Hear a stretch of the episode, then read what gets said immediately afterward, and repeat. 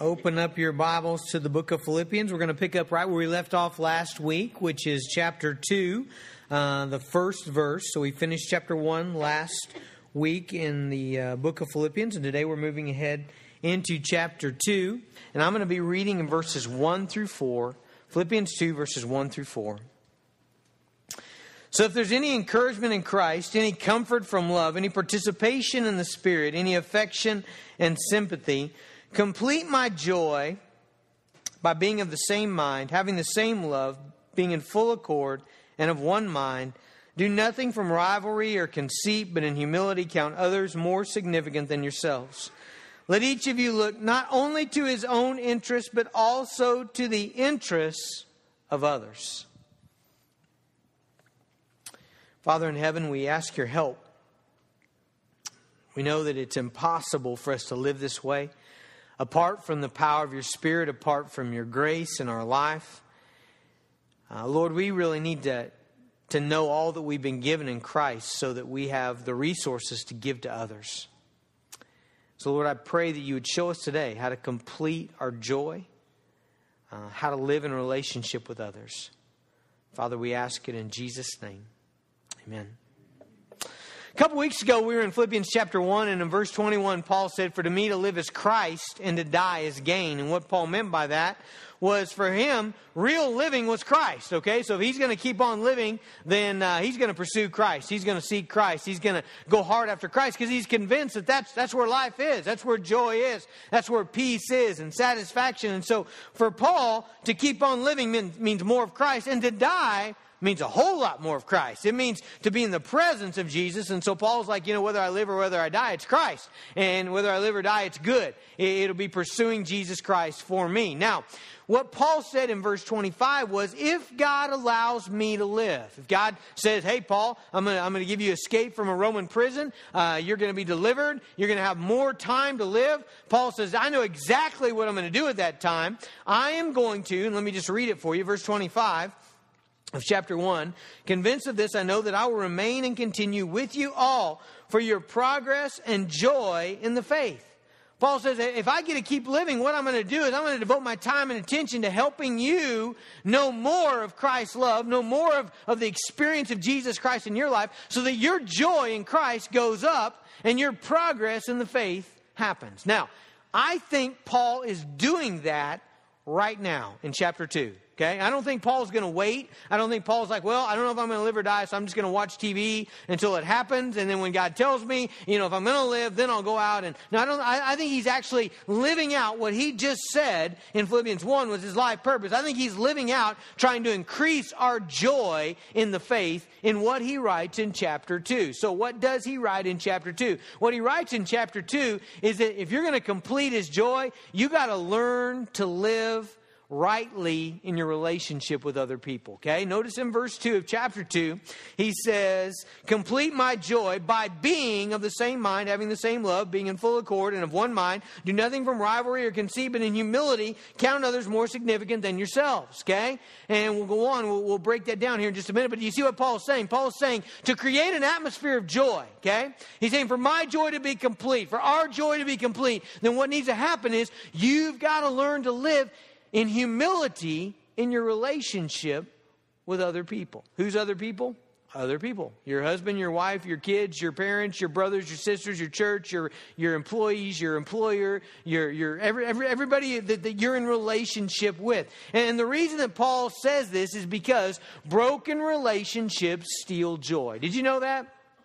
When you're in strife with somebody, uh, that, that's, that's not a happy time. It, that's kind of a miserable time, in fact.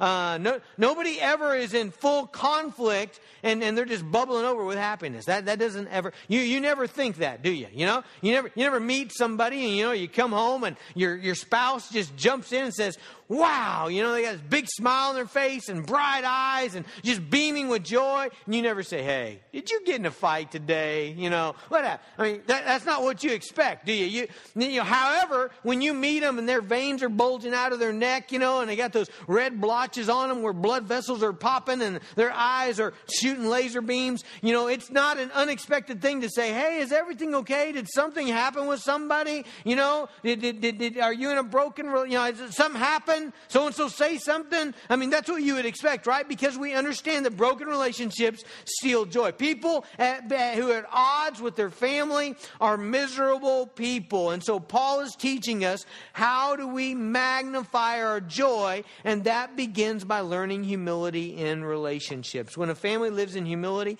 that's going to create an atmosphere of joy in their family. When a family lives in selfishness, that's the opposite of humility, by the way. When a family lives in self centeredness, when the seven people living in the Dirk's house say, I want my way, there's no happiness to be found in that. You can look all over for it. Look in the cupboards, look out. You aren't going to find any happiness when there is self absorbed people in a household. Same with the church, same with any organization. And so, what Paul is telling us today that the key to harmonious relationships, which is the key to joy, by the way, complete my joy is what he says, is to learn to live in those relationships with humility. You know what's the interesting thing about that?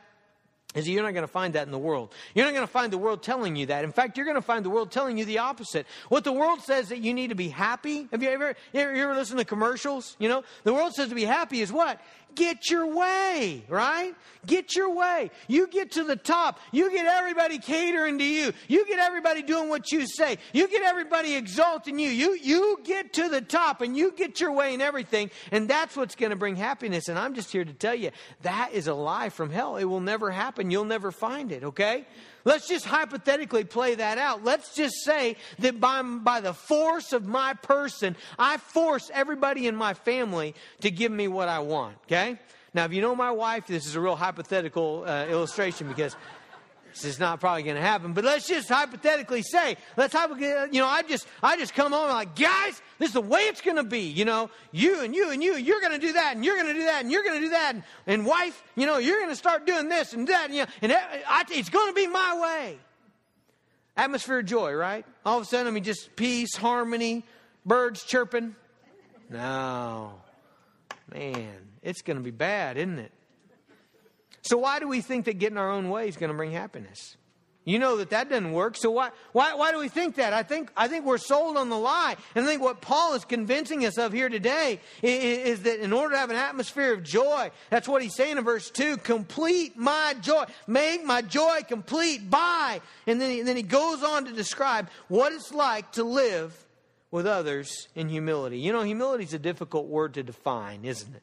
Um, I told Larry my, my, the title of my sermon was "Humility Brings Joy," and uh, so he was he was doing the, the labels, and, and I heard him talk. I don't know if he's talking to himself or I don't know if he was googling or what, but he said he, he said this. He, he said out loud. He said, "You know, what's the definition of humility?" And that, that's a good question. What is definition? And we'll talk about that here in a minute. But what you know, what's even better than a definition is verse three and four actually just tell us this is what you do. If you, if you want to live in humility, do this and don't do this. Okay, so it's kind of the practical nuts and bolts of humility. And so here, here it is, verse 3. If, if you're going to live in humility, here's what you got to do do nothing from rivalry or conceit, but in humility count others more significant than yourselves. Notice the first part do nothing from rivalry. Your Bible might say selfish ambition. Okay?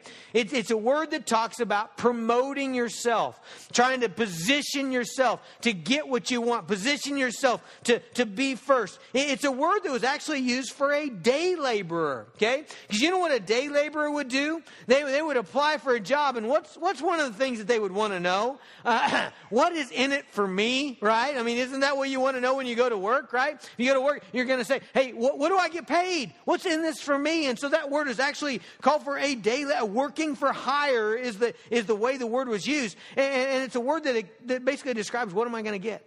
What's in it for me? I believe the majority of people live their lives in their families with that being the driving motivation. What is in it for me? Now, that doesn't mean that we don't be nice. You know why? Because we figured out that being nice often brings good things for us, right? We figured out that, you know, being cordial, being polite, courteous, loving, sometimes that, that brings good results in our life. And so the world is sold on that's the motivation. Have you ever seen what happens when someone knows that there's not going to be anything good to come no matter what they do? Have you ever seen that? Like a situation where the sale has gone bad, you know? and there's not going to be one, and they're never going to buy anything from that person again. Have you often seen the hateful come out in people when they when they know that that part's over? You know, you know, uh, but you know, and you know why the hateful came out is because there's nothing in it for me anymore. And here, here's what the Bible says. The Bible says when that is the motivation of your life, James three sixteen says where jealousy and selfish ambition exist, there will be disorder in every vile practice. The Bible says that when, when your motive is what's in it for me, all kinds of bad things are going to come out in your life and in your family. Second word that's used there to describe what we need to do to be humble is the word conceit. Do nothing from rivalry or conceit. This is a word that's made up of two Greek words, empty and glory, okay? And so it's, it's, it's a word empty glory. So don't do anything for empty glory. And, and empty glory basically describes trying to manufacture your own glory. So you're trying to, you're trying to build yourself up. You, you're doing things in order to look good, right? In order that people would speak well of you, talk well of you, you'd look good, you get kudos. You know, really what we're doing there is ignoring the reality of ourselves and trying to build up our own glory.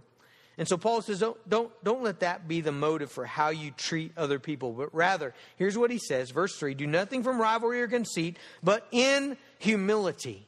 In humility. Now let me go ahead and define it. Here's how I would define it. Humility, humility is looking away from yourself. Okay? Looking away from yourself. Now, now don't don't misunderstand. It, it doesn't mean, you know, thinking badly of yourself. Okay? A lot of people, when they think humility, they think of someone that's, you know, got their head hung low saying, I'm the worst guy in the world, you know. Um, and they walk around that way. The, the word does mean lowliness of the mind, but let, let, me, let me ask you a question. When you meet that person, that, that that's, that's, their, that's their way of living is, I'm just stupid and I'm just terrible and, you know, I, everything, nothing ever works out for me. And I tell you what, you know, if, it, if it's going to break, it's going to be on my watch. And I, you know, I, there's just, I, I don't like the way I look and I don't like my job and I don't like. Where's their focus on, by the way? It's on them, isn't it? I, I, mean, just as much as the guy that thinks they're the best things in sliced bread, okay? That guy, you know, that walks into the room and, you know, he's, he's automatically the most intelligent guy in the room, always, you know, and he goes to his workplace and he's convinced that everybody's an idiot but him. You know, that guy is focused on himself, but so is the guy that does nothing but beat up himself. And humility is this stop looking at yourself. That's what humility is. It's not think bad about yourself. It's not think good. It's just, don't think of yourself. Get your focus somewhere else.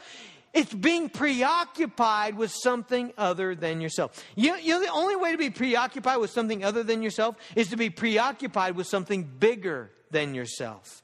You know what doesn't work? What doesn't work is to try to be humble by saying, All right, I'm going to be humble. I'm not going to think about myself. I'm just not going to think about. I'm going to walk into church. Okay, Jason, don't think about yourself. You know, Jason, quit thinking. Yeah, You know what I'm doing? I'm thinking about myself, right? You, you know, the, the way to be humble is to be preoccupied with something bigger. Your mind, your heart, your affection is on something else, something bigger. My secretary Paula has something happen to her frequently that has never happened to me in my entire life. I'm still waiting Someday I think it probably will. I think it'll probably happen in tragedy though, which kind of upsets me. But but it, literally, it's never happened to me in my life. She was. Uh, doing girl talk the other day. And whenever Paula does girl talk, she's all in. I mean, she is studying. She's reading everything that I've given her. She is like preparing and preparing and preparing. She has like 120 pages of notes that she condenses down into 70 and then into 50 and then into 30. And I mean, she just, she just all in in her preparation. And the other day she was preparing for girl talk, and, and it gets about 4 o'clock, 5 o'clock in the afternoon, and she's like, I, I think I'm getting sick. You know, I, I just don't feel good. I don't know. I've got girl talk, and now I don't, I'm getting sick. And she it dawns on her, I haven't eaten. That has never happened. Is, that, is there anybody else here that that's never happened to? I mean, it's never happened to me. I mean, I don't, I don't care what's on my plate. I, I, mean, right now I'm thinking about lunch. You, I'm trying to preach to you, but I, am thinking about lunch. You know, I mean, that's just the way. I mean, but she she was so preoccupied with with this thing on her plate and this this this, this things that she has to do, and you know the stress of it that, that she just forgot to eat. She forgot about one of the basic things in life: eating. A lot of people do that when they have a tragedy. That, that's what I'm afraid of. The only time I'll experience it during a tragedy. Have you ever went to the hospital? One of the questions people ask people in the hospital is, Have you eaten? Have you noticed that? Why?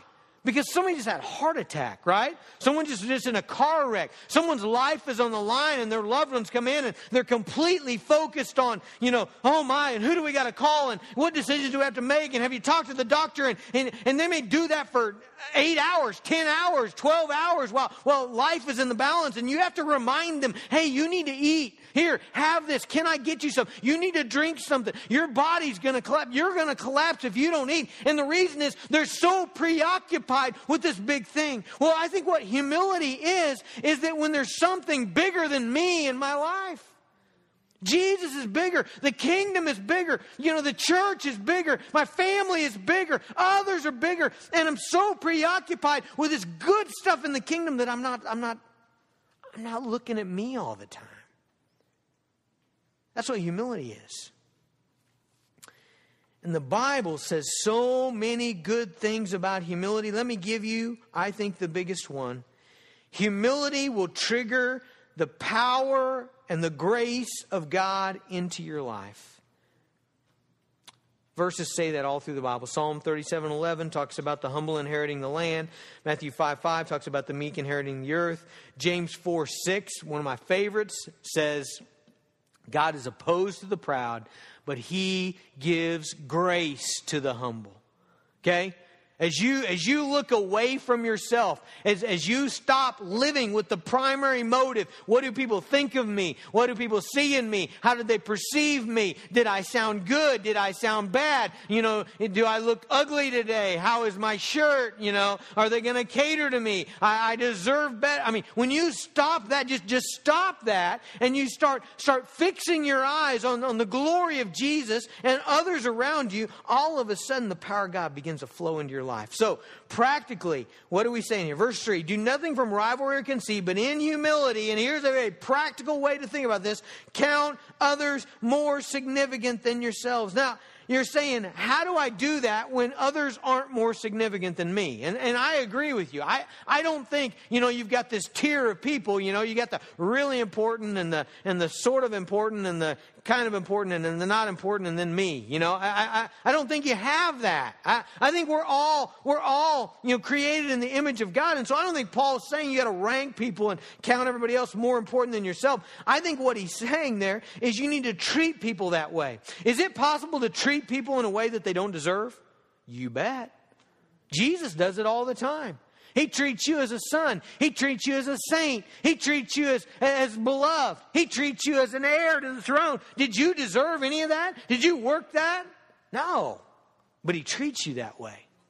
And the Bible is saying, count others, consider others to be more important than yourselves. And then in verse 4, the, the, the, playing out of that is let each of you look not only to his own interests, but also to the interests of others. The, the, the outworkings of humility is you begin to pay attention to other people. You begin to pay attention to what do they need. You begin to pay attention to what's going on in their life. You begin to pay attention to, to, to, to where they're at in their faith. You, you begin to be like Paul, and, and your motive, your thought process is how do I build up their joy in the faith? How do I progress their joy in the faith? When you think about your family, you don't think about what can they do for me. You think about how can I build them up in the faith? Man, things will be good if I build up my family in the faith. Most people walk in their house and they say, Things will be good if my family will finally treat me right. No, no, no, stop that. There's no joy in that. You walk into your family and say, Things will be good here. The atmosphere of joy will be good if I help my family be built up in faith, if I help them love Jesus more. Let me read it again. Let each of you look not only to his own interests, but also to the interests of others. Verse 4. What do we mean by that? We don't mean just figure out what's going on in people's lives, okay? I, I, don't, I don't think we, we, we mean that. Um, I don't think we mean Facebook browsing, okay? Being a creeper. That's what Emma says that I am, a creeper. You know, you don't ever put anything on there. You just see what's going on in people's lives. Like they're reading the newspaper, you know, except it's, most of it's not true. Well, no, it is like reading the newspaper. Most of it's not true. And it, yeah, yeah, it's exactly that way. Is that what we mean? No, that's not what we mean. Here's what we mean small groups. We're taking a break, but when we go back in them, there's two type of people that walk into your small group. Did you know that? I, mean, I think you can boil it down to two different kinds of people, okay? The one kind the one type of person, they walk into the small group and they walk through the door, someone lets them in, they come in, they walk through a crowd of people, and here's what's going through their mind. That's the third week. The third week that so and so did not speak to me. They don't even look at me. I'm just invisible. In fact, they saw me coming and they looked the other way, you know? And then they carry their tray in there and they put it down and they realize somebody else is coming in the door and they're like, yep, yep, I, I, two hours I spent baking that. And I got 19 kids and 23 jobs and I had everything to do, but I spent time baking and look at them uh, nothing. They're coming in with nothing again, you know? And the whole time, what are they doing? They're smiling like this. Yeah, uh, yeah, uh. They're thinking that, aren't they? Yeah, they didn't say hi to me third week in a row, you know? Okay, you got that type of person. Fortunately, we've got none of those at Lincoln. Isn't that great? None. See, we're supposed to count others more significant. See, I'm doing it right now. We don't have any of those here. Okay, the other type of person comes in and immediately, what are they thinking? Who, who's, who's not visiting with anybody? Who's by themselves? Who, who could I encourage? Oh, so and so's here. Man, they had a rough time. Their daughter is going through a struggle. I need, what can I do to make that better? What can I do to increase their? What can I? I need to go pray for them. I need to. I need to go stand by them. I need to make sure they're comfortable. Two types of people. The one creates an atmosphere of joy. The other does not. Now, how do we pull this off? Well, there's a couple things here in the text I want to get to. Before we get there, I, I do think that the way you look at yourself is incredibly important. 1 Timothy 1.15, Paul says this about himself. This saying is trustworthy and deserving of full acceptance that Christ Jesus came into the world to save sinners, of whom I am foremost. I'm chief. Man, I, I think it's really good Again, I don't think we bash ourselves, but I think Paul just had a view of himself that, you know what? I, I'm first in line for the grace of God. I'm first in line. I, I don't deserve to be in, in the kingdom. Man, God has blessed me. God has blessed me. I, I arranged the sermon in a particular way. Did you see that I started really with verse 2 and then we moved to verse 3 and 4? And we skip verse 1. Why do we skip verse 1? Because it's not good to skip verse 1 because verse 1 actually is the only way that we pull this off. But I skipped verse 1 because I wanted you to feel a little tension, okay? Let, let me just guess at what is being said in the hearts and minds of people right here in the third service of Lincoln Avenue. There are some mothers out there right now that are saying that guy is full of baloney, okay? Because there, there's some mothers out here right now that say, you know what? I have lived that, Pastor Jason. I have lived it where I was investing in everybody else and getting nothing back. I have lived it where I put everybody else's needs above mine. I've, I've lived it where I didn't go to the bathroom for 10 hours because I'm wiping noses and cleaning bottoms and putting stuff on the table. And let me tell you, Pastor, it's not all joy, okay? Let me just go ahead and say it for whoever's wanting to say that, all right? You know, some of you are like, you know what? I live that every day at work. When I walk into work, they give me a hat. It says, dump on me, you know, and all day long, I just, yeah, everybody dump this, dump that, dump that. And I'm just taking care of everybody, taking care of everything, you know. And let me tell you, Pastor, there's no joy, you know. So when I started this out in verse 2, I said, complete my joy, you know, and, and Paul's saying an atmosphere of joy is one of humility and one of where we count others more significant than ourselves and we look out for the interests of others and not our own interests. And you're saying, I just don't buy it. I've tried it. I can't do it. It's too hard and it doesn't bring me joy. Well, that's because you skip verse 1. Stop skipping verse 1. Verse 1. So, if there is any encouragement in Christ, any comfort from love, any participation in the Spirit, any affection and sympathy, then complete my joy by being of the same mind, having the same love, being in full accord and with one mind. Do nothing from rivalry or conceit, but in humility count others more significant than yourselves.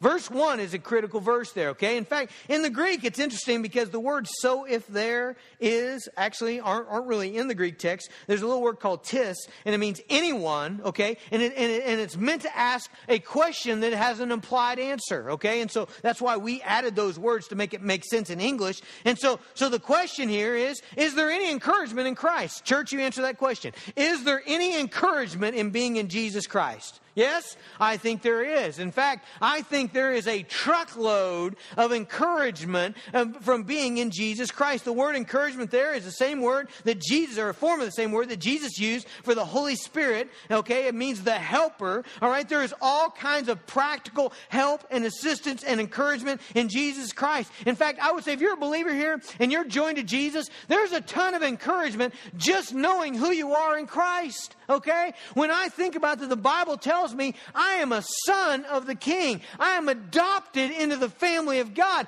I sit at the king's table. Okay? There's a new heavens and a new earth being created and built that I might live there forever with King Jesus. The Bible tells me that my identity as, as, as an heir of Christ, an inheritor of the things of God, a saint, forgiven, justified, sanctified, soon to be glorified. If you just open up your Bible to Let's say Romans 8. Let me give you a bunch of stuff in Romans 8 that's just incredibly encouraging, okay?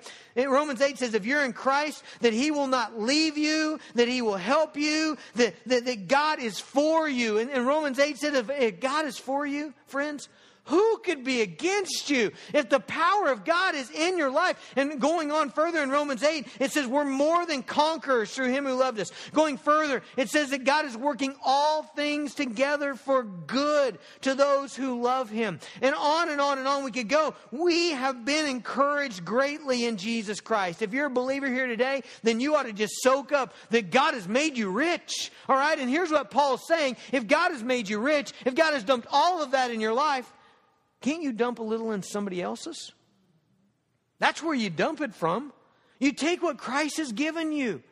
Okay? You see, the other way is we already feel empty. We already feel like we've got the bad deal in the thing. And now people are demanding that we give to them. And we're, we're bitter about it, aren't we? I ain't got nothing and you're taking everything I got. Okay? As a believer, who in here can say I've got nothing? Would you dare say that?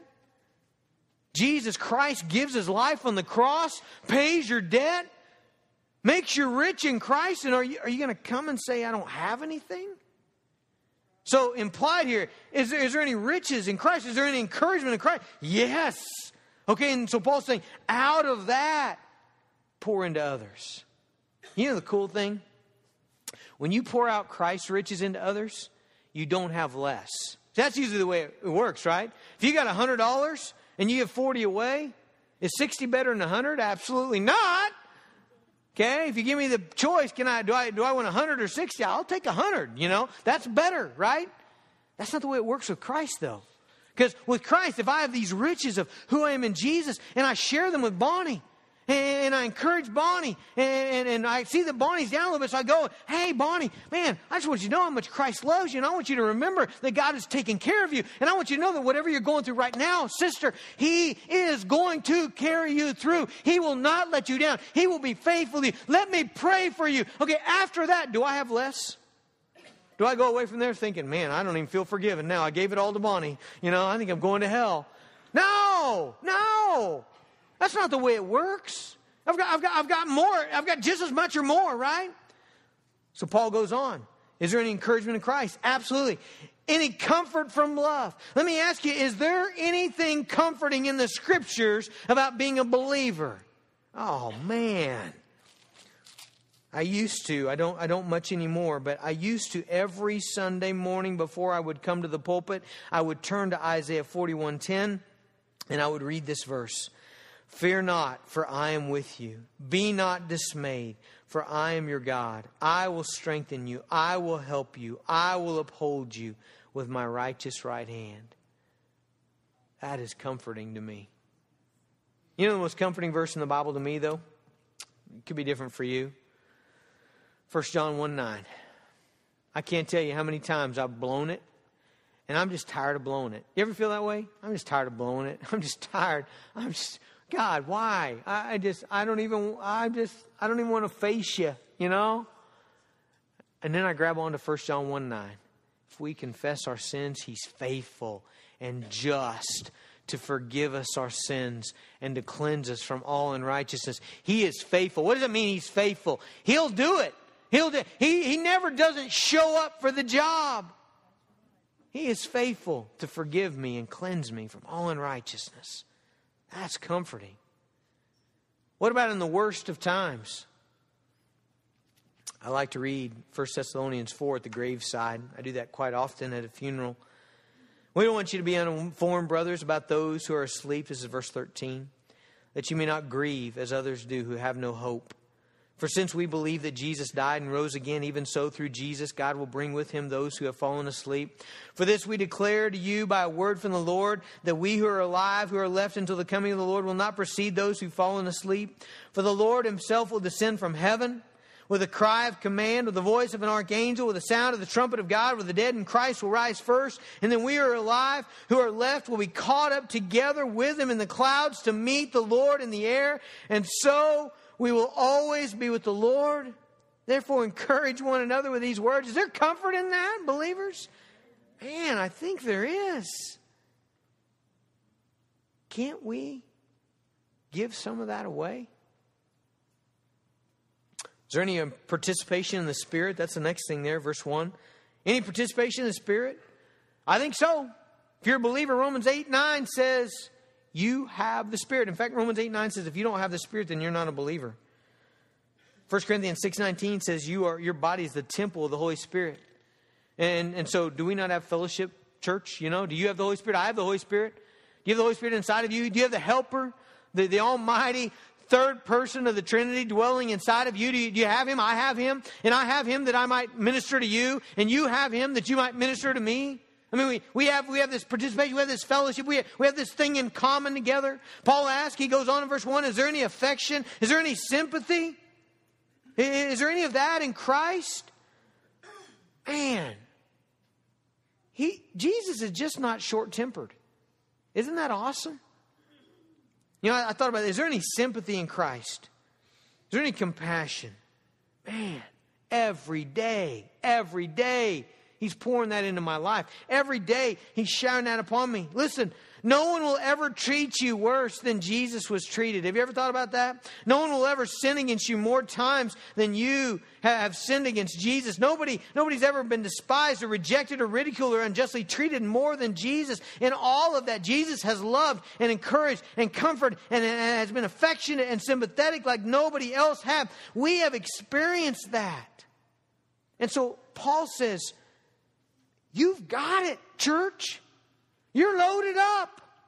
Now, what are you going to do with it? Verse 2 Complete my joy. Okay, create an atmosphere of joy. And how are you going to do that? First of all, you're going to do that by being of the same mind. Notice in verse 2 Complete my joy by being of the same mind, having the same love, being in full accord, and of one mind. Did Paul forget what he said? Why does he say it twice?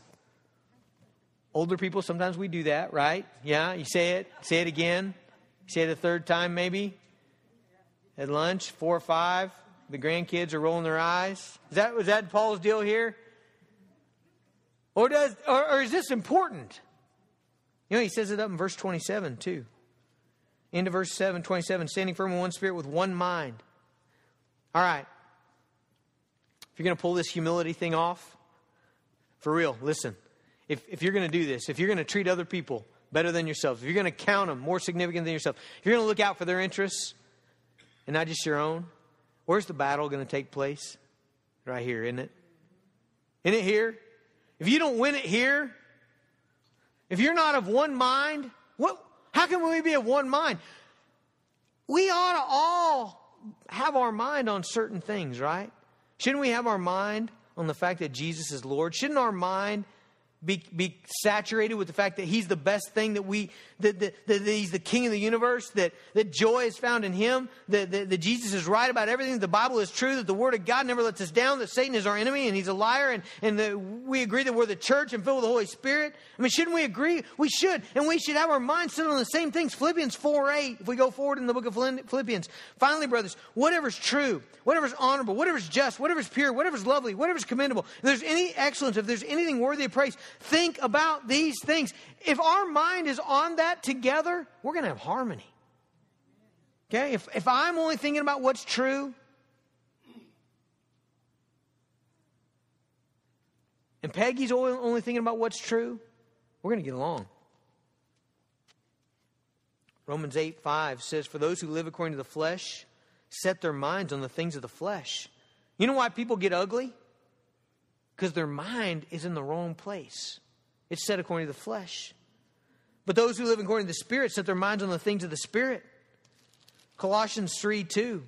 Set your minds on the things that are above, not on things of the earth. Okay, over and over the Bible again says again and again.